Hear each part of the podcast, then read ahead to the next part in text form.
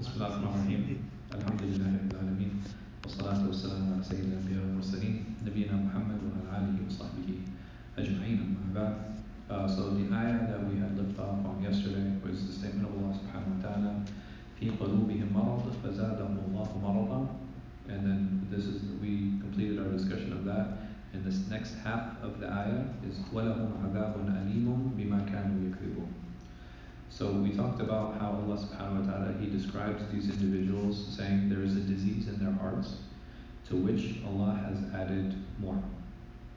And then the second half of the ayah, which is what we're going to start with our discussion today, Allah subhanahu wa ta'ala says, uh, and for them is an agonizing torment, or an agonizing torment awaits them for their persistent lying. So over here, Allah subhanahu wa ta'ala he's saying that in this world, he will continue increasing them in, in this disease, he'll continue increasing them in their sickness. So, and we had talked a little bit about this yesterday. What is the purpose of increasing them in that sickness? Or why does Allah subhanahu wa ta'ala do that? Insisting. I'm sorry? Ah, because they're insistent. These individuals are insistent and they're persistent on what it is that they're upon. So Allah subhanahu wa ta'ala, because of the choice that they have made, He continues pushing them into that path. And then He says, وَلَهُمْ عَذَابٌ أَلِيمٌ And for them is a painful torment for them and it is an agonizing torment. Why end the ayah in this way? Why end the ayah in this way? Allah subhanahu wa ta'ala says that He will increase them in in this sickness. He will increase them in this disease, and then immediately he says, وَلَهُمْ عَذَابٌ أَلِيمٌ He said, and for them is a painful torment, for them is a painful punishment. What is the connection here?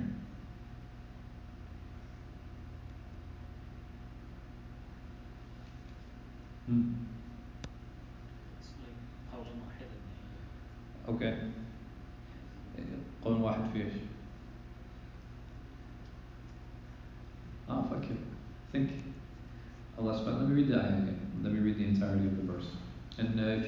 guys have, uh, if you have your phones or whatever, it'll be easier for you to follow if you actually look at the verses.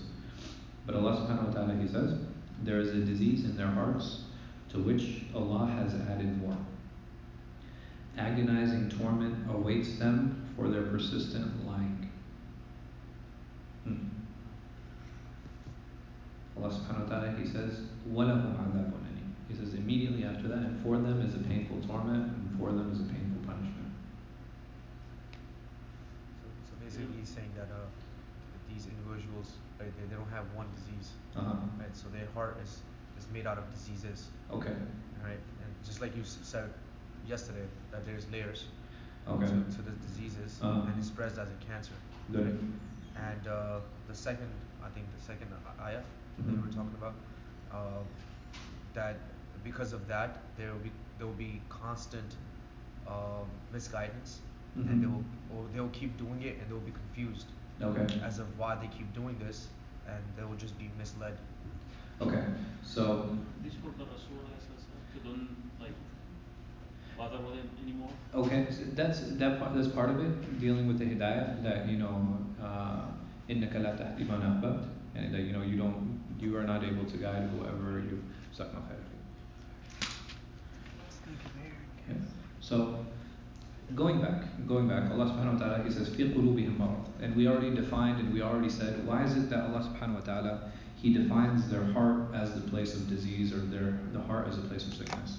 It's just connected to everything. Uh, Because the heart is the, is the main center and it is the thing that is connected to everything. And the heart has an effect on the entirety of the body.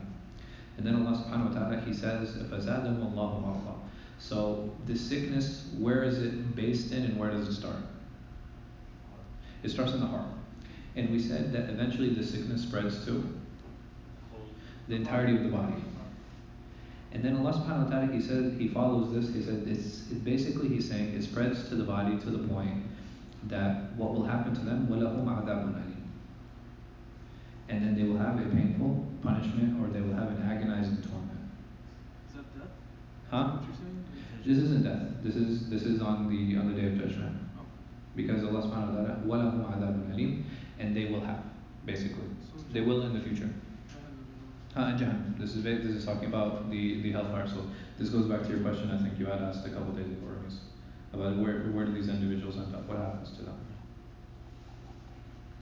So why? What is the connection here? When we talk about this painful punishment or this painful torment I think Allah is referring to in dunya Mhm. He's allowing them time and then once the time is over there's completely punishment. Okay, good. So Allah Subhanahu wa Ta'ala is giving them an opportunity. This is showing what? Yeah, showing his mercy. I definitely agree with that hundred percent. But here let's let's try to connect it in a different way. We said that this initial sickness, it starts in their heart and it starts out of their personal choice. So what does Allah Subhanahu wa Ta'ala he do to the sickness? He amplifies it. To the point that the sickness spreads to the entire body. And now that the entire body is infected, now that the entire body is infected with this sickness, and what is this sickness exactly? It could be lying, it could be. Huh?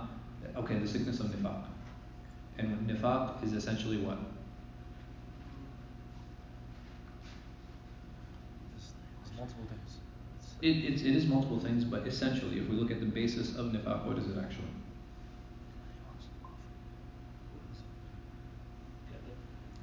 Okay. It is lying, it is deceit, there's no doubt about that. But essentially it's disbelief, yes? If you, if you, you know, if you, you take away all the layers and you remove everything and you get to the core of it, the base of it is actually disbelief. So Allah subhanahu wa ta'ala is saying about these people that they have this sickness and this sickness spreads to the entirety of the body and now the result of them being consumed by this sickness is to have what? To have this punishment. Right? So this sickness that started in the heart, it spread to the entirety of the body, and now the entirety of the body is corrupted. So what is what is the result of having a corrupted body? A painful torment. When you say corrupt, Yeah. Sorry, I didn't have a question. No, no, go ahead. Um, one, so one of the things that you mentioned is disbelief. Like that, that's essentially disbelief. But as a result of that, let's say a corrupt what, Mhm. what's the definition Okay, so whenever we talk about corruption, when we talk about the heart here, we're always talking in a spiritual sense. Uh, Is that, I, we're, we're not talking in a medical sense, we're not talking in a physical sense. Um, we are strictly talking in a spiritual sense, and we talk, when we talk about corruption, we talk about corruption in spiritual actions. Whatever those actions might be. So whatever it is that I do, that, that action is always going to be tainted, it's always going to be corrupt. I'm always, the reason that I'm doing many of these things is for what purpose? I'm sorry? I mean, deceive, that's a show. For, for deception. Right, for deception. So now this action that is apparently and superficially righteous, the reality behind it is what? Is evil and deception. So this is what I mean by corruption, and this is what is meant by corruption. Wallahu a'lam. Yes. But when Allah subhanahu wa ta'ala says that uh, if you have an atom worth of uh, stain on your heart, your Mhm. heart is corrupted. No. It's, it's not about your heart being corrupted. Basically, what happens is that you have elements of corruption, which is different than the entirety of the heart being corrupted. Does, does that make more sense? So what is the difference between those two? Okay. This one and that one. Sure, no problem. So uh, basically, every time an individual sins, what happens is he gets a stain on his heart, and the more he sins, the more these stains increase, and the more these stains consume the heart, until the point that what happens? The, the entirety of the heart is Covered. is covered, and it's consumed by these sins. But what happens to a person when he does good deeds? It removes it. Right, it removes those stains. It removes those, those individual stains. Now, this is a very good question, and it's a very good parallel. But the response to all of this would be, what is the what is the base state of that heart that is getting stained? I'm sorry, repeat that? No problem. So this heart that we're talking about, the one that develops these stains, Yeah. what is the base state of that heart? Huh? Clean. Okay, clean. it- Let's let's use another word instead of clean. Huh? Pure. Uh, something else. What is the difference between the heart of the munafiq and the heart of the believer? One's tainted. They could both be tainted, right? Intention. I'm sorry. Intention. Intention, for sure. Even more basic than that. What is the what does the mu'min have that the munafiq doesn't? Belief.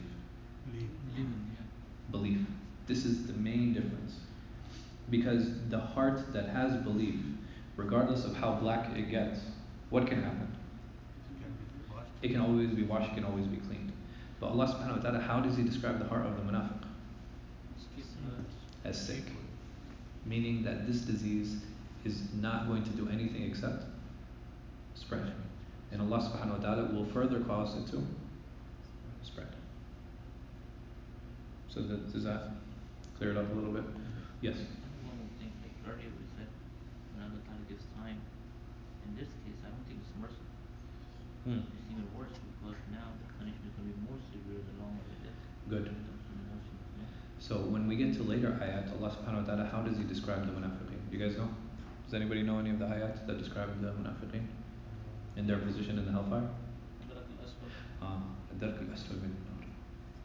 what does that mean? How do we translate that? Allah subhanahu wa ta'ala will place these individuals in the lowest depths of the hellfire. Right, it's more than kuffar. And the reason for that, inshallah, we'll, we'll talk a little bit more about it, but it's very important right now for us to understand the, the level and the importance and the, the depth and the deception of the munafiqeen. So, if we take a step back and we say, okay, Allah subhanahu wa ta'ala is spending quite a bit of time describing these munafiqeen to us. Why? Why spend so much time on them? Allah subhanahu wa ta'ala, He spends three ayat on the mu'mineen. He spends two on the kuffar. And then 13 ayat uh, concerning the munafiqeen. And we have to realize this is relatively early. it's a disease Oh, it's a disease. disease usually Huh. spread S- uh, so diseases need to be cured. Diseases need to be removed. And Allah subhanahu wa ta'ala is talking about this disease and not just, you know, so this disease can spread, this disease can corrupt, and this disease can cause problems within the Muslim community. Because why does Allah subhanahu wa ta'ala deal so frankly and so blatantly and easily when it comes to the Muslim and the kafir? if the kafir knows already Uh-huh. you deal with them Right. He's you already know he's an outside threat, right? If you look at these elements as threats, the kafir is an outside threat. He's outside of your house. So the damage that he can cause is limited. It's very limited and it can be very controlled. And what is the issue with the munafiq? You know that he can cause a problem. Okay. You're aware of it, right? So when you see something outside, you're far more aware of it. But when something is inside, it's a lot more problematic. It's a lot more dangerous. We have like uh, we have saying that well, uh, I think say uh, اللهم فيني شر أصدقائي من أعدائي فأنا كفيل بهم تزع Mm. your عدو like you, you know him but like your friend whatever next to you you don't know No. So so Muhammad he shared he shared a, uh, a dua that says, Oh Allah, protect me from the evil of my friends. Right, protect me from the evil of my friends because the evil of my enemy is clear. yes. Question. Um, this could be political, we don't. Yeah, sure. Just thinking out loud, I mean, um, um, the definitions of a munafiq, Mhm. that fall under, from the religious perspective, but there's also people that sort of give up other people, um, to, I'm just gonna say authorities or what have you. Uh-huh. You Okay. know, And they're the ones who pretend that they're among you, but then Yeah. they're within you, but they're not. So people who are treasonous, people who betray trust, like these type of individuals, is it possible that they're munafiqeen? Allah alam. It definitely is a possibility. Uh, because the munafiq, basically, he in his heart, he will always want outside forces and outside elements and anything other than Islam to triumph. And he will do whatever he can to make that happen. The problem with this is that someone who gives another person up to the authorities, there are a number of scenarios that, that we can apply to that. I mean, what if that person actually was harmful to the community? You know, what if, Again, you know, yeah, at the end of mhm. so it, it uh, it's a case by case type type scenario, but going back to the the root problem, the root problem is is th- if this person believes that this outside entity, whether it be Christianity, whether it be democracy, whether it be, you know, Catholicism or Judaism, whatever it is, if these things have a right to oversee and conquer Islam, this is nifaq. No doubt. Because the Muslim always believes that what? That Islam should always be superior. Always. In all situations.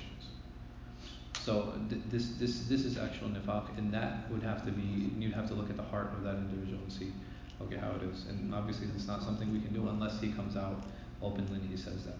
As for uh, surrendering surrendering someone to the authorities, it really depends.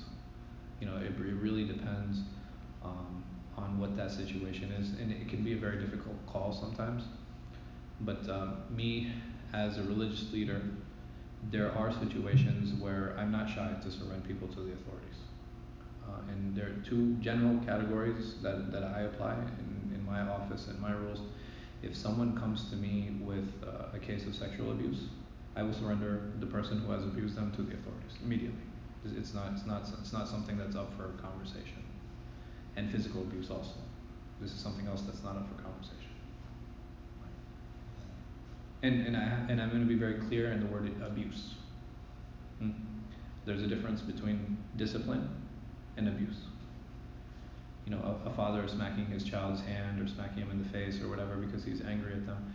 I, I personally, because I know the culture and I know the background, I would never say that's abuse. Even if you know they, they asked me to testify, I'd be like, no, this is, he was disciplining his son or he's disciplining his daughter. I don't see that to be abuse. But if someone's coming into me with a broken arm, someone's coming into me with a fractured skull, this is not something that's to be tolerated at all. So that that's where I draw the line. Uh, in in personal dealings. In those cases, Yeah. it won't be part of the nifaq, it will be basically. Yeah, exactly. So, it, but the thing is, we're we're surrendering the person to the authorities because there's a there's a tangible, valid reason to do that. Um, even though some people might accuse of nifaq at that point, like, oh look, he's helping the kuffar against them. I mean, the reality is, man, it, since when does helping kuffar become a criteria for anything? Did not the Prophet he, he was asked, so before Islam, before he received revelation, he was, he took part in this, uh, in this promise called Hilf al-Fudul. And it was a promise that some of the Qurayshis made. And it was an agreement that they had come to that we will all stand up together against oppression. We will stand up for those, for those minorities. We will stand up for people who are not able to represent themselves. And he made this agreement. And after Revelation came and he was in Medina, he was asked about Hilf al-Fudul. And he said, Ya Rasulullah, you know, what do you think about this, this agreement that you had made before the Prophethood came? He said, had I been asked to make this agreement again and this pact again, he said, I would have done it again. And who would he have been helping? Right, he would have been helping non-Muslims. He would have been helping the disbelievers. This, this, again, this is not a criteria. It, it's not a criteria helping or not helping because Islam is here to help humanity. It is right. It, we claim that Islam is what? What do we claim about Islam in, in regards to humanity? Universal, I'm sorry. It's it's universal. And th- if you you guys have a problem, what do we have? If there's a problem, what do we say? That Islam will fix it. Regardless of your problem. Whatever problem you have, whatever issues you have, we will say and we will claim that what? Islam has the solution. So that that's our role and that's our role in the community and this is how we stand up for individuals and this is why we, how we stand up for different situations. So and so this is why Allah subhanahu wa ta'ala spends so much time talking about the munafiqeen because it is something that can corrupt the house and it can, can corrupt Islam internally. And that is the goal of the munafiq, to kind of destroy Islam from the inside. And this, this is something that's very apparent because they want to destroy Islam from the inside. Versus the kafir, versus the non Muslim. Is it every single non Muslim's goal, every single disbeliever's goal to destroy Islam? No, absolutely not. Some of them they don't care. Some of them don't care. They honestly, some of them don't care. You know what's crazy? Yeah. How you said that they're trying to destroy Islam uh-huh. inside. Uh-huh. Yeah. While they're doing that, they're destroying themselves. They're destroying themselves. Inside. Allah. Sorry from the heart. Right. And Allah, what did he say in the previous ayah? Well, my show, right? they don't even realize it. They don't even realize it. And it's amazing how Allah subhanahu wa ta'ala describes uh, these individuals. So, as a result of this corruption, the the end path or the end goal, anybody, and this is because Allah subhanahu wa ta'ala, He's revealing these verses. Who is listening to these verses? Who's hearing this? Everybody. Everybody, including including the munafiqeen. Including the munafiqeen. So what is that what kind of message does that give to them? Be in the right path or you, Huh? I'm sorry? be in the right path or you. Um, like Allah subhanahu wa ta'ala is telling them like this, I don't think you're fooling me. Yo, don't think I don't know. And don't think that my messenger doesn't know. I think this is an element sometimes we, we overlook and we don't think about. Allah subhanahu wa ta'ala by addressing all of these people, by addressing the entire ummah, He's also addressing the munafiqeen, telling them that we know your plans, we know what you're scheming, we know what you're trying to do. Don't think you can hide. And this is a warning for them to what? Yeah, you need to come back. or you need, you need to fix yourself and you need to come back. I'm giving you this opportunity because I know exactly what it is that you're thinking. And I know exactly what it is that you're doing. And Allah subhanahu wa ta'ala He says, وَلَهُمْ عَذَابٌ أَلِيمٌ بِمَا كَانُوا يَكْذِبُونَ Yani an agonizing torment awaits them for their persistent lying. So we had established in the previous ayah that they were deceiving. Now we know exactly how they were deceiving. How are they deceiving? Pretending to be Muslim. Huh? Not just pretending to Muslim, they're straight up what? They're just straight up lying. They're just straight up lying. Now, this is very interesting. This is very interesting because what are some of the things that the pagan Arabs prided themselves in? I'm telling the truth. They were so proud, and, and I know I know sometimes this is this is difficult to uh, to to kind of digest, but they were so proud. They were such a pride proud people that they refuse to even lie, even if it would be against them, because they would they would see it as a tarnish on their name, and they would see a tarnish on their family name. So it's very strange now, it's very unique now to come for Allah subhanahu wa ta'ala to openly say about the Arabs that they are they're lying. And not just lying, Allah subhanahu wa ta'ala He uses again the present tense form of the word. Bima kanu yakdhibun. Not bima kanu kadhabu, no. Right, currently. And cur- what did we say again? It's. Uh, it's something that they're doing time and time and time again. So Allah subhanahu wa ta'ala, and, and He also associates this in a way back to the beginning of the verse. So we said in the beginning of the verse, there is a disease in their hearts to which Allah has added more. Agonizing torment awaits them for their persistent lying. So what is uh, what are a couple connections we can make from the beginning of the verse and the end of the verse? That part of a disease is what? Or part of the spiritual disease is what?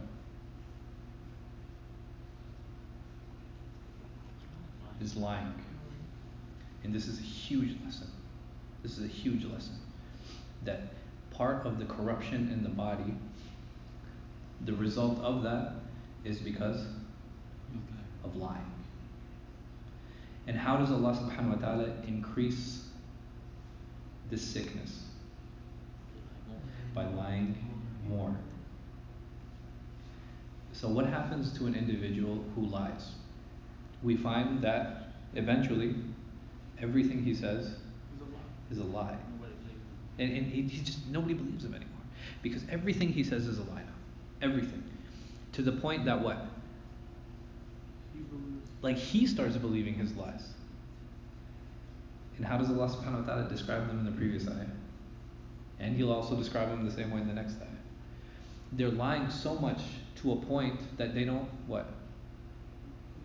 They don't even realize that they're lying anymore. Like it's just become so ingrained in them that they just keep lying on top of lies on top of lies.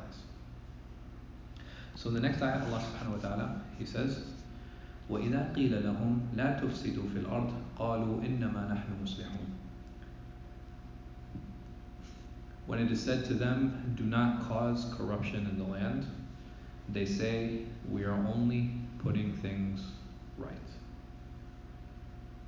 So this is giving us more insight now into the mindset and into the thought process of this munafiq. So Allah subhanahu wa ta'ala says, when it is said to them, who is speaking now? Who is the one who's reminding? I'm sorry? Allah is well Allah is not speaking to them directly. But who? Uh, either the Prophet Muhammad sallallahu alaihi wasallam or who? Uh, or the believers, right? Either the Prophet sallallahu alaihi wasallam or one of the believers, because Allah subhanahu wa ta'ala does he specify here? Does he says وَإِذَا قَالَ لَكُمْ رَسُولُ اللَّهِ No. He said if it is said to them, he's he's left it open. Meaning that somebody has said to them, somebody has said to them, لا تفسدوا في الأرض, do not cause corruption in the land. So this should give away to this person immediately what? And what are some things that we can take away from the verse now? It's like it's like an ultimatum. Okay. Right? So like you you got cut it out. Okay. So like can you can you stop that because what's it's gonna lead to something bigger and dangerous. Mumtaz. So now if we're talking about the person who's warning him, what is what insight does this give us about that person? That he's been following the truth. That he's been following someone Right, he, he, he knows what's going on. Yeah. Right, he sees what's going on. And that's why but the thing is Allah subhanahu wa ta'ala he says if it's said to them, he doesn't mention anyone specifically why. Why not? Because the person, I think he talked to them, Uh-huh.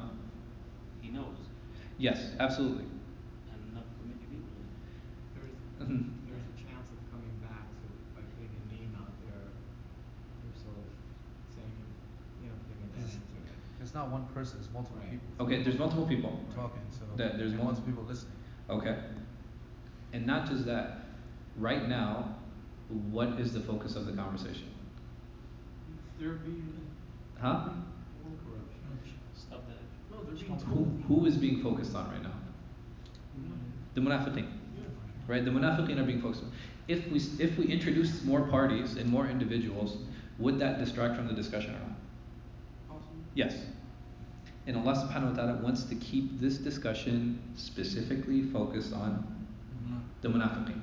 He doesn't want to distract the conversation to anyone else. Because if the munafiqeen heard that وَإِذَا قَالَ لَكُمْ فُلَانٍ if, if this person, when this person says to you, what is what immediately happens to people who lie? Like so when a person lies, I'd be like, Akhi, why did you say this? What is the first thing he'll say to me? Oh, Think about it. He'll lie more. Not, not just he'll, he'll lie more. Akhi, you know, why did you, you know, why'd you do this? I heard that you did this. You don't believe me? I'm telling you, think about it. And if, if I if I say it, you guys will be you guys will agree with me the hundred percent. Who told you? Right? Oh yeah. That's the first thing. Anybody who anybody who's confronted with something, they Akhi, why did you say this? What is the first thing that they ask? Whether they deny, accept anything. Like who told you? No, no, just tell me who told you. And and that's what is not meant to be done here because again the focus needs to be very pinpoint. Allah subhanahu wa ta'ala wants to keep the conversation extremely focused and this is why he doesn't want to distract the munafiq because remember the munafiq is part of the audience. The munafiq is part of the audience. Allah subhanahu wa ta'ala doesn't want to distract the conversation from them. He wants to make sure that we are conti- consistently and focused on these individuals. Yes. Now, are they being confronted? Yes. Like in this ayah? Yes. By the believers? By the believers. Okay. Now, as a group of the munafiqeen, or is it just one individual? Wallahu alam. I mean, it could be one person, it could be a group of people, you know. Um, it, it Wallahu alam. Be, yeah. The Prophet knew who the Munafiq Yeah, The Prophet ﷺ, he, he, he knew who they were. So now let's, there's a few things that we can take away from that. The Prophet ﷺ knew exactly who they were. We know that, right? We know that. But let's say even within a community, and we could use our community as an example, are there people in the community who we are suspicious of? No, I'm the, I mean, I, I don't mean to, I don't mean to call, no, no, I don't, I don't mean to call anyone out. But we can, we know in general, and this is a small community. I mean, just so just imagine the c- community in Medina. Everybody knows each other, and this guy, these guys, you know, do you know so and he's always slipping out every night. Like, yeah, man, I noticed him too. They're always slipping out every night, and they're going to meet somewhere, and they're always giving excuses, you know, when they're when they're going out. Right? People notice things in the community, and they notice They're something's going on. sure. I'm sorry. But they're not hundred percent sure. They're- might not be hundred percent sure of that. But what if they overhear something? Hmm. Hmm? It leads more. Right, it, it leads more. The thing is, you, you have to realize these individuals. They lived in a time. There are no doors, right? like, Everybody- they're like there are no doors in the houses, and not just that. Were there air conditioners or cars or sirens or bells? It's quiet. It was quiet. And I don't have anybody ever had the opportunity to go out to the desert? Yeah. Yeah. Yeah, that, the, that's the one thing that that will stand out almost immediately is how Quiet how quiet it is. It's like it's crazy quiet. We don't realize this here. Yeah. When you're in the city. When you're in the city, there's no way. You'll never- You'll never like for us quiet means like you know hearing a car every few seconds, right? That's that's quiet. Or if you're making it to calf snoring, right? That's quiet.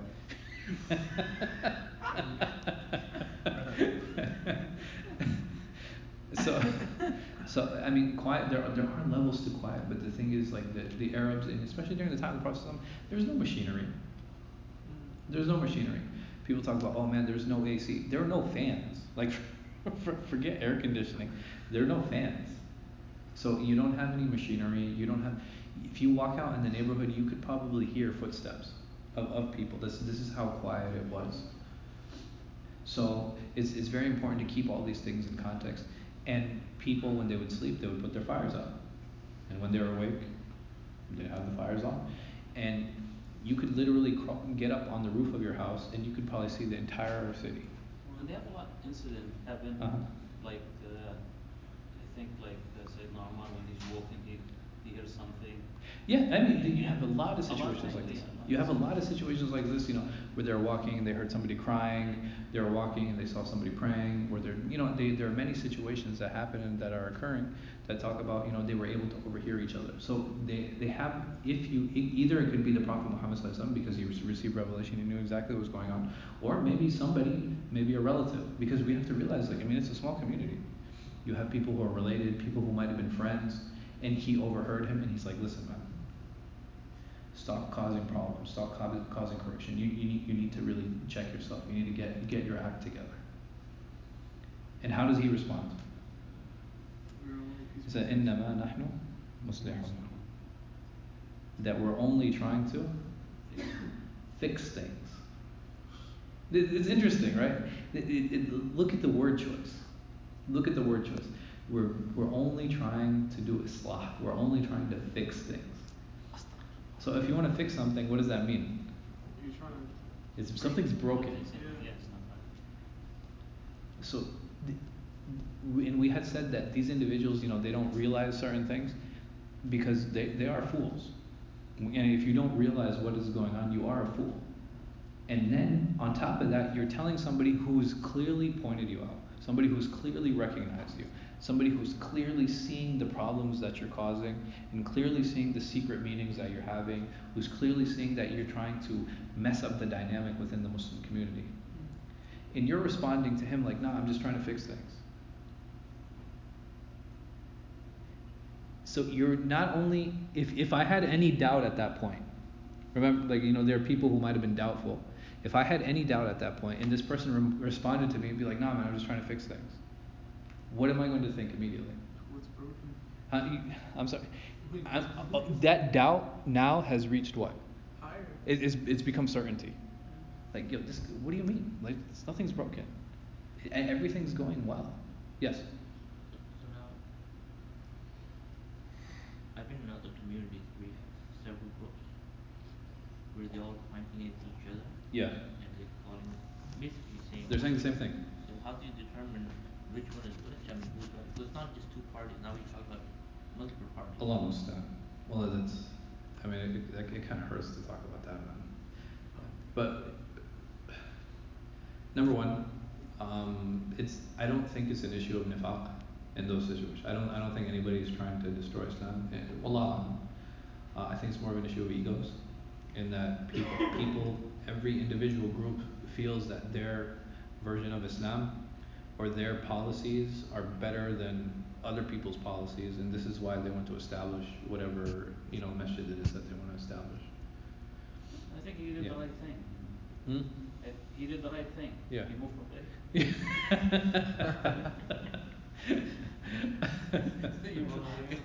you, run run, away from fitna, right? That's very important. Yes. Isn't there an ayah? It just came to me. I don't know if uh-huh. it's in the Surah Al-Baqarah where it says, "Inna nahnu. Yeah, that's different So that's a different situation, um, and that's, I, I don't remember what surah that's in. yeah. But basically, يعني, in, إنما نخوض ونلعب, يعني, we, and we were just joking, and we were just saying this. So those individuals actually were munafiq. Those individuals were af- actually munafiq, and it was specific to their case. If we get to the ayah, we'll talk about it inshallah, but let, let's leave that until the end. Uh, because that's, that's talking about a specific scenario and it's not talking about a general, like, like this. This is more of a general This is, they're thing. saying we're islah, we're doing islah, but then Yeah, other one. in, in that situ, in, uh, basically the story of that situation, again, well, we'll talk, let me talk about it in the end, inshallah. Just, just remind me.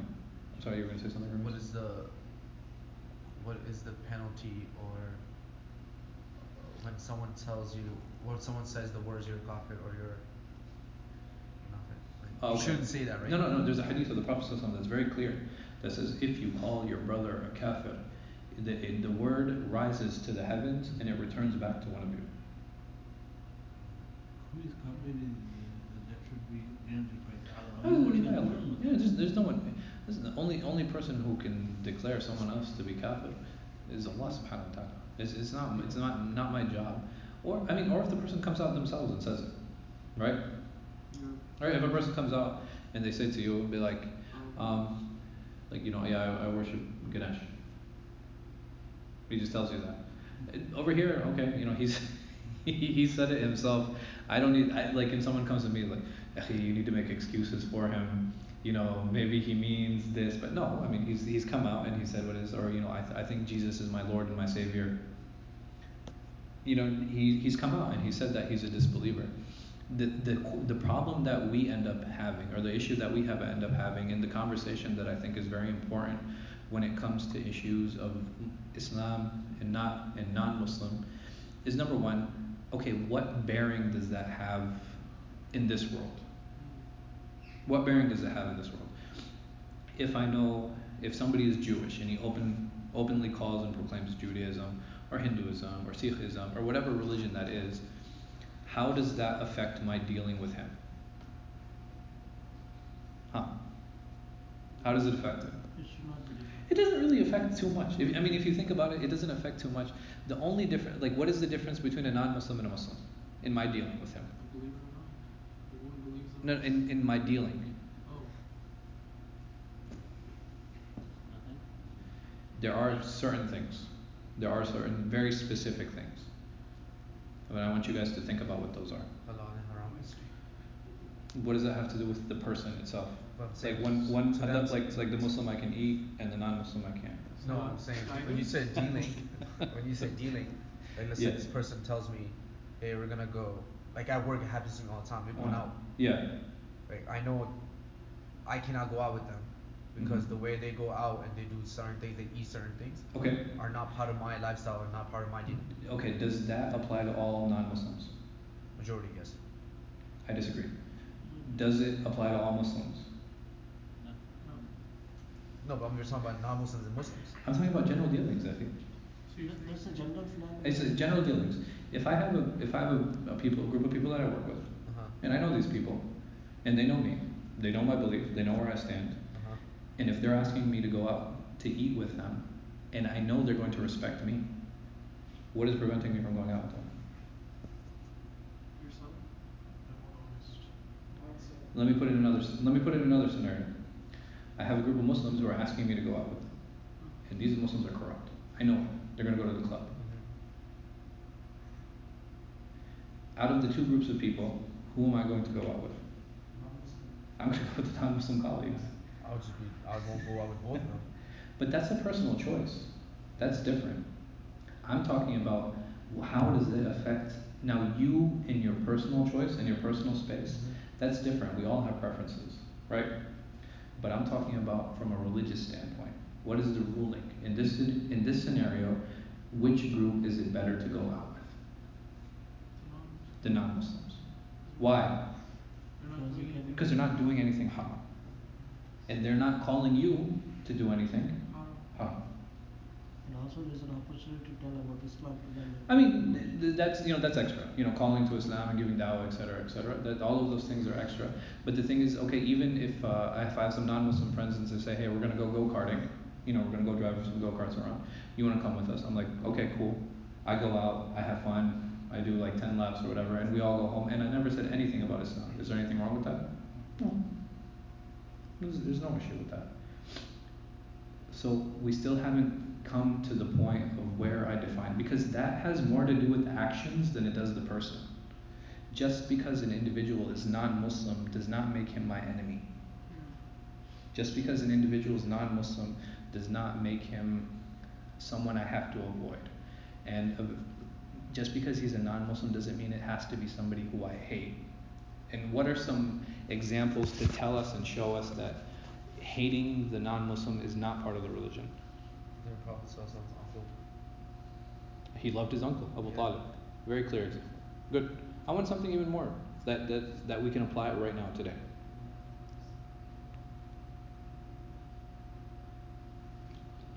Mother Teresa. Just naming- just naming people. An individual comes to Islam. So there's a sister who I know, she accepted Islam, and her father didn't. What should I tell her about her father?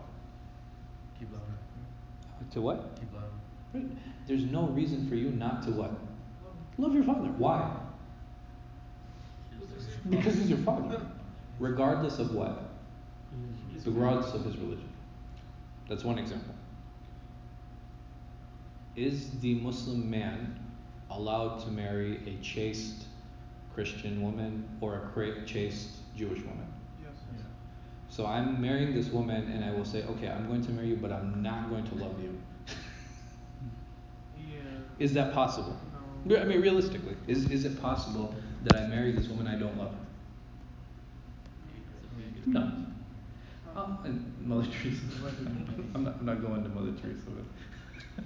That's a good example. You gotta, you gotta. So, so the, the reason that I'm sharing some of these things is the fact that he is a non-Muslim does not deprive any love from him, does, should not add any hate for him. Those things only come into a play depending on how he acts toward me. Right? That's the only time it comes to play. But there are specific dealings that we still need to talk about that are unique to the Muslim and the non-Muslim is not given that right. What about it? You guys know this. I know you do. Ah, now we're getting closer. The Muslim has the right of me if he gives me salam, my obligation is to what? I have to respond. He has that right upon me. What if you don't? Huh? Then you have there's a sin on you. But if I've the, been in that if situation. huh? I'm sorry. I've been in that situation where I was like, salam, just like. Well, th- that's fine. That's up to that's between them and Allah. But uh, or the, the non-Muslim now, if he gives me salam, I am not obligated to respond. If a Muslim sneezes and says Alhamdulillah, what is my obligation as a Muslim? I have to respond. I have to say Yarhamukallah. This is his. This is his right. If a non-Muslim sneezes, it's permissible. I mean, don't get me wrong. Is it permissible for me to respond to Islam? Yes, absolutely. Is it permissible for me to say bless you? Yes, absolutely. There's nothing wrong with that. But it is not his right. It is not his right. It is the right of the Muslim. The non-Muslim dies. The non-Muslim dies, and he has a prayer. He has whatever. I do. I have to attend his janazah even if I don't participate. Mm-hmm. No. The Muslim dies. Do I have to attend his janazah? Yes. Yes, it's his right. Whether it be on an individual basis or whether it be you know a, a group of people in the community would do that. What if I tell the non-Muslim? Yeah. That's Listen, there's a difference between permissibility and hafd, right? Like there's a over here you can say this depending on the situation fi it to jawaz. But over here fi to haqq. That's these things are his rights. if he invites me to his house for a da'wah if he invites me to his house to come يعني يدعوني يعني للطعام ها إلى الوليمة what is his right upon me that I answer استجيب if he's sick and he's ill his right upon me is what that I visit him the non-Muslim does not have these rights simple this is the only difference This is the only difference. this is the only difference. That one person has a right and the other person No. does not. Can I do those things? Yeah I have a choice. I have a choice. But it is not his right. And what does a right mean? That if I do it I, get a reward. And if I don't do it you don't understand. I'll get a sin. Hmm? Does, does that help clear it up a little bit? Now, what happens in the hereafter? What role do I play?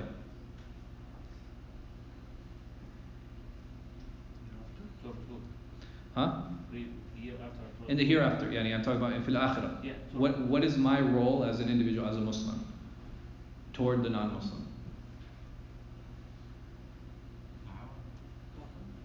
في الآخرة يعني in the يوم القيامة on the day of judgment Nothing. nothing no it's just the way you said it. You're right you're right. You're right. It's just the way you said it. It's like it's like burn Mother Teresa. So so, so so when it comes to the akhirah it has nothing to do with us. Like do I have a say?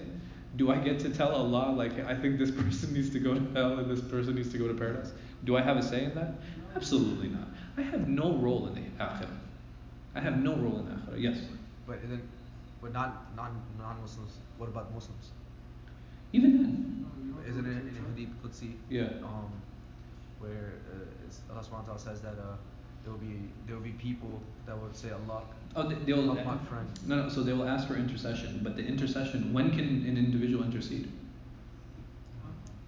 If Is it person- is it possible that Allah Subhanahu wa Taala is making a ruling on someone, is presenting His skills, and I dare to step forward? No, that's after like that. If you if like present if someone is entering Jannah Uh huh. and That's he after says, you- Ya you- Allah, my friend, he helped me. Isn't Okay. that a, had- the Hadith? That's, that's itself? fine, but when does that happen? It can After- after you only go to Jannah ha- yourself. not, not, not, I mean, not, not even that. It can only happen. Allah Subhanahu wa Taala, He says in Ayatul Kursi, what? وَمَا يَشْفَعُونَهُ إِلَّا إِلَّا بِإِذْنِهِ it is not possible an individual intercedes on someone else's behalf until Allah Subhanahu wa Taala gives him permission. It is no, there's no self. You know what I mean? It's it's not like where you have a judge. It's not like this worldly thing, you know, where like you have a judge, he's going to make a ruling, the hammer is about to come down and be like, judge, you know, I have something to add. This person, you know, he's no way. Like Yom Al Qiyamah, that is not that is not going to happen. It's it's not. Looks like like after everybody go to Jannah and people go to Ah, hell and then God he will start like Allah. will uh, start- and then Allah Subhanahu wa Taala, He will give individuals an opportunity. Like, you know, Yeah. if you need somebody. Yes. So Allah Subhanahu wa Taala, He will give. But the, the thing is, all of this is about idhni. Yeah. Right after he allows these things, maybe wallahu alam when it is. Yani, is it at the time of the person is being judged? Yani, مثلا, his judgment is complete, and then Allah subhanahu wa ta'ala says, uh, Do you have something to say? Do you have something to add? And this is basically what we would call an equivalent to like, you know, a wink. You know, it's like I, I'm already going to let him in, but why don't you why don't you step forward as a way? Why does shafa' happen? Why does intercession happen? What is the purpose of it? Is it to change Allah's mind? No. Allah's already made up his mind. Already, already, Allah subhanahu wa ta'ala has already decided who's going to go where. Because Allah is the best judge, so. No, exactly. I mean, that's fine. We all accept that. He's, you know, infinite in his knowledge and infinite in his wisdom. But why even have this shafa'ah system? Why have this intercession system? That's Ah, because Allah subhanahu wa ta'ala is honoring the person. Who, which person is he honoring? the one he gives the shafa'ah. The one who's doing the intercession. That's all it is. It's an honoring system for the individual who's giving the intercession. That's all it's meant to be. But in terms of where people are supposed to go, Allah's already decided on that. This is done. It's a done deal. But Allah subhanahu wa ta'ala is basically giving a nod to those people. Allah subhanahu wa ta'ala is acknowledging those people. Allah subhanahu wa ta'ala is raising the rank of that person by allowing him to come and step forward and to say something. Does, does that? Yes. Okay. I'm sorry? Yeah. He's half asleep. Uh huh. All right. we'll go back to Mother Teresa real quick. So, so um, Allah Subhanahu wa Taala has already decided who's going to go where, and our, this this is already made and this is already said. So our role in the hereafter is what? None. We we don't have a role. We don't have a functional role in the hereafter. So it is not our concern of what happens then. As far as it has to do with the hereafter, we should always be concerned with ourselves. We should always be concerned with ourselves. This is something that's very Nobody important. cares anything about like the mother or the father or like Yeah, yeah. No, everybody's everybody's going to run away from everyone else, right? Everybody is responsible. Yeah, yeah. Well, everybody's going to be responsible for themselves on that day. For example, uh, a person is already entered the Jannah Yeah. and there's interface is happening hmm and uh, he will a chance to one person. Can he bring back that person from Jannah to um, Jahannam? Allah, I don't, I don't, I don't, I don't know of any situation where an individual has entered paradise and then he's put hellfire. I, I, I can't think of any situation like that. The, the opposite. Yeah, no, I, I'm saying that's that's just that's just too. That's like oh, that's so overwhelming. like even even even an idea of that is just it's just so overwhelming to think. and why? I mean like Yeah, it's just it, you know it's just it's it's just vile. you know, it's it's just very it's very uh, it's it's almost evil. You know, to, to put to give somebody like a taste of paradise and then I say oh whoops and then put put them back into the hellfire. The other way around, yes. yeah. The other way around, yes, for sure. You know, there are people who are put into hellfire and then allowed into paradise. But the the closest to this, the closest to this is being given a glimpse and uh, being seen that had you been righteous, this would have been your place in paradise. But that's the most. That, that's the most of that. But actually being placed in paradise and then removed, no. Like I, there's there's no situation I can think of where that The that's reason happened. I asked this Yeah. question is because of the interface that person is coming and asking. Uh, no, no. So, like I said, Allah's, you can't change Allah's mind. That's that's not how. That's not the purpose of the shafa. That's not the purpose of the intercession. The purpose of the intercession is to honor the one who is doing the shafa. That's it.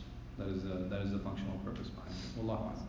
question. Yes. So, I don't know if this is true, but I heard, um, I haven't read it, where, um, the day of the judgment, where there's disbelievers, they Mhm. may grab the believer, whom they knew at some point in, in, during, you know, when they were here. Yeah. And they'll say, why don't you call me to the, why don't you do the da'wah? Uh huh. So, like, when you say they have nothing to do at the time of, um, Mhm. you know, the judgment. Yeah. yeah. What would, if that's true, then Mhm. is there something So, so the thing is, now these situations, for example, somebody stole from me, somebody hurt me, somebody killed me, somebody cursed me.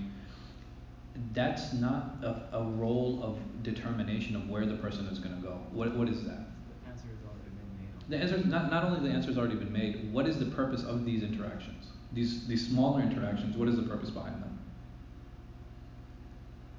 That an individual gets his right. That's all. It's, it's not like, okay, by, by me saying that, okay, this person, st- st- you know, he stole from me, he hurt me, he cursed me, he did all this, and he got away scot free in this world. I, I want my recompense now. Does that recompense necessitate a person going to the hellfire or going to paradise?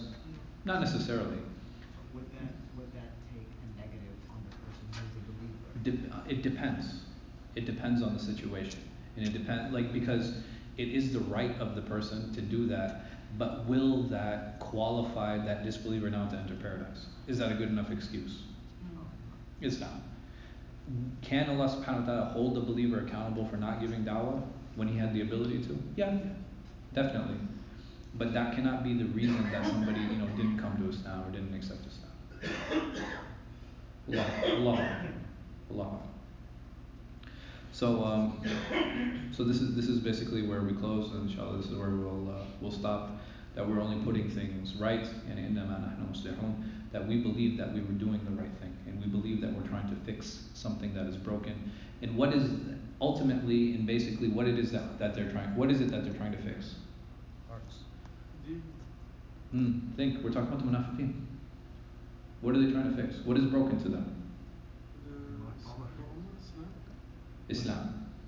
Right? The, the system that is being put in place. Because what are they trying to take it back to? They're That being way in before. place.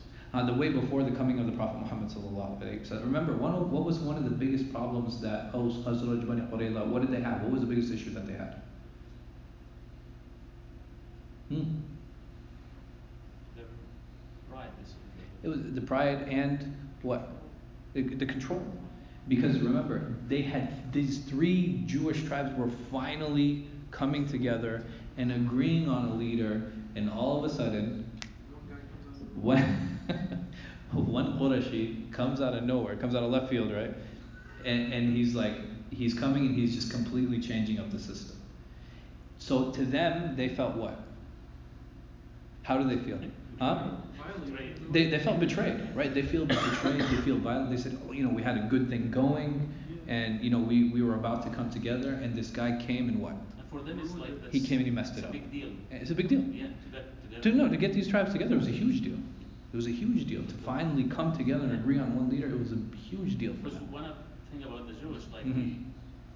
they, they Yeah. always, you know. Yeah, just like the Muslims, right? Just like everybody, man. Not true, back then. oh, back then, okay. So, I mean, it, it, this, this is a real issue. It was a real issue for them that they were finally coming together and they're finally coming on, on this agreement. And then they had, you know, our beloved Messenger Muhammad sallallahu alaihi wasallam coming in and basically usurping and turning the entire system upside down. Mm-hmm. And they were like, you know, we had a good thing going. We were about to fix everything. We were about to make everything better.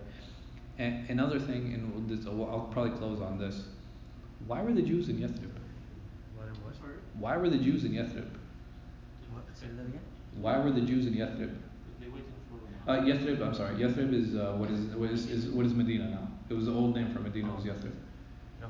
They was waiting for. Uh, Uh, they were waiting for a messenger. like that's the iri- ironic thing. Yeah. But they don't believe that though, right? No, No, they they still- believe. They're they're still waiting they're for still they still waiting. believe it. Like they didn't even believe that Yeah. messenger, but they believe You know, they're still waiting for a messenger. because of the lineage, right? Yeah. So they, they rejected Muhammad sallallahu alaihi wasallam. Why? Because it wasn't their time. Because it, it wasn't in, from the lineage that they were expecting. They weren't expecting anybody, any messenger to come from Banu Ismail. They're expecting him to come from Banu Ishaq, which, is you know, Israel and Yaqub and that, that lineage. So th- this is one, you know, and so th- which added to their assault, right? It, it just made it just made things worse for them. Not only did he usurp coming from a lineage that they don't. In the Allah Subhanahu wa Taala, what does He say about the Jews? He says that you know they recognize Him better than their own sons. And why and why Allah Subhanahu wa Taala says that? Inshallah, if we get to the ayah, we'll get into a little bit more discussion concerning that. Uh, but we'll end here. Wallahu a'lam. wa sallallahu ala nabiyina Muhammad wa ala alihi sahbihi wa sallam. Back to your question. Uh-huh. a few ayahs down. Okay. The the Mustahziun. Okay. It's like I think ayah fourteen or fifteen. Oh, innama nahnu mustahziun, sah. Yeah, yeah. Okay, yeah, we, we will get to that, inshallah. But there's there's another ayah uh, that says innama manahudun ala, and we were just joking around. So that that's a different ayah, but uh, we'll, we'll, we'll, talk about it, inshallah. Inshallah, this one we should get to. It's it's, it's not too far away. Hopefully next year. How about Mother Teresa? Mother Teresa? No, this all, so if anybody has any questions for, about Mother Teresa, just Ramiz is here. inshallah. I don't think that's gonna go away. Get him a shirt and everything. Okay. Mother Ter- Mother- King Teresa? Uh, get, we'll get it tattooed on his car. How, how do the Jews still believing that uh, it should come from from Bani Israel? But it's it's um, um, Just denying it. Ibrahim believe alayhi salam's dua that all messengers should be from his from his sons. Yes. The last one is from the Ismail alayhi salam, Yes. Nabi alayhi salam. Yeah. yeah. So how do the still Jews is thinking that it should come from um, Ishaq? from Ishaq? Because all of the messengers prior to that had come, had come from Ishaq. So they were expecting that from that same lineage that somebody was going to come. So um, it, he, he was subverted. But Allah fulfilled that uh, Yeah. his his dua that uh, it comes, all the messengers will come from his lineage. Yeah, yeah. No, it was it was a message. It was a dua of Ibrahim alayhi that he woman right? He, he, says that he asked Allah subhanahu wa ta'ala, and one of my children, uh, what, you know, and from my children, Allah subhanahu wa ta'ala, he actually answers him saying that, you know, we don't, we don't guide the, uh, the, the oppressive people, meaning that some of the, some of his lineage will be prophets, but some of them will not that sucks though. That's Think the about dua it, that- made when he is making the Kaaba. that- when he's making the Kaaba what about it When he is building the Kaaba with Ismail alayhi salam. hmm That's the dua that he is making. yes But the Jewish like they don't wanna even like talk about Ismail at, at all. No. Because like even with the Eid al-Adha with the they say it's they Ishaq say Ishaq. yeah I mean Not Ismail. Some of the Mus- Muslim historians and Mufassirin they say it's Yeah, Ishaq too, same idea. but but the thing is they still give importance to Ismail. Yeah. You know, so that that's there that is a big difference. You know what I'm saying? It sucks because Huh. like day of judgment they will find out. I mean, the day of judgment, everybody's gonna find That's what I'm saying, they specifically They they're specifically- denying it. Yeah, yeah. No, so what what um, what the Prophet ﷺ actually says is that the, the biggest followers of Dajjal are going to be from the Jews. Why? Which what was that? The biggest followers, the greatest number of followers of Dajjal, Dajjal are going to be the Jews. طيب ليش? Why? It's in the stuff last Because they think that's that's the message. They think that that's Ah. that's that's their Messiah. That's coming. Ah. Interesting. No, سبحانك اللهم وبحمدك واشهد ان لا اله الا انت استغفرك واتوب اليك. ان شاء الله we got about 10 15 minutes until uh, qiyam.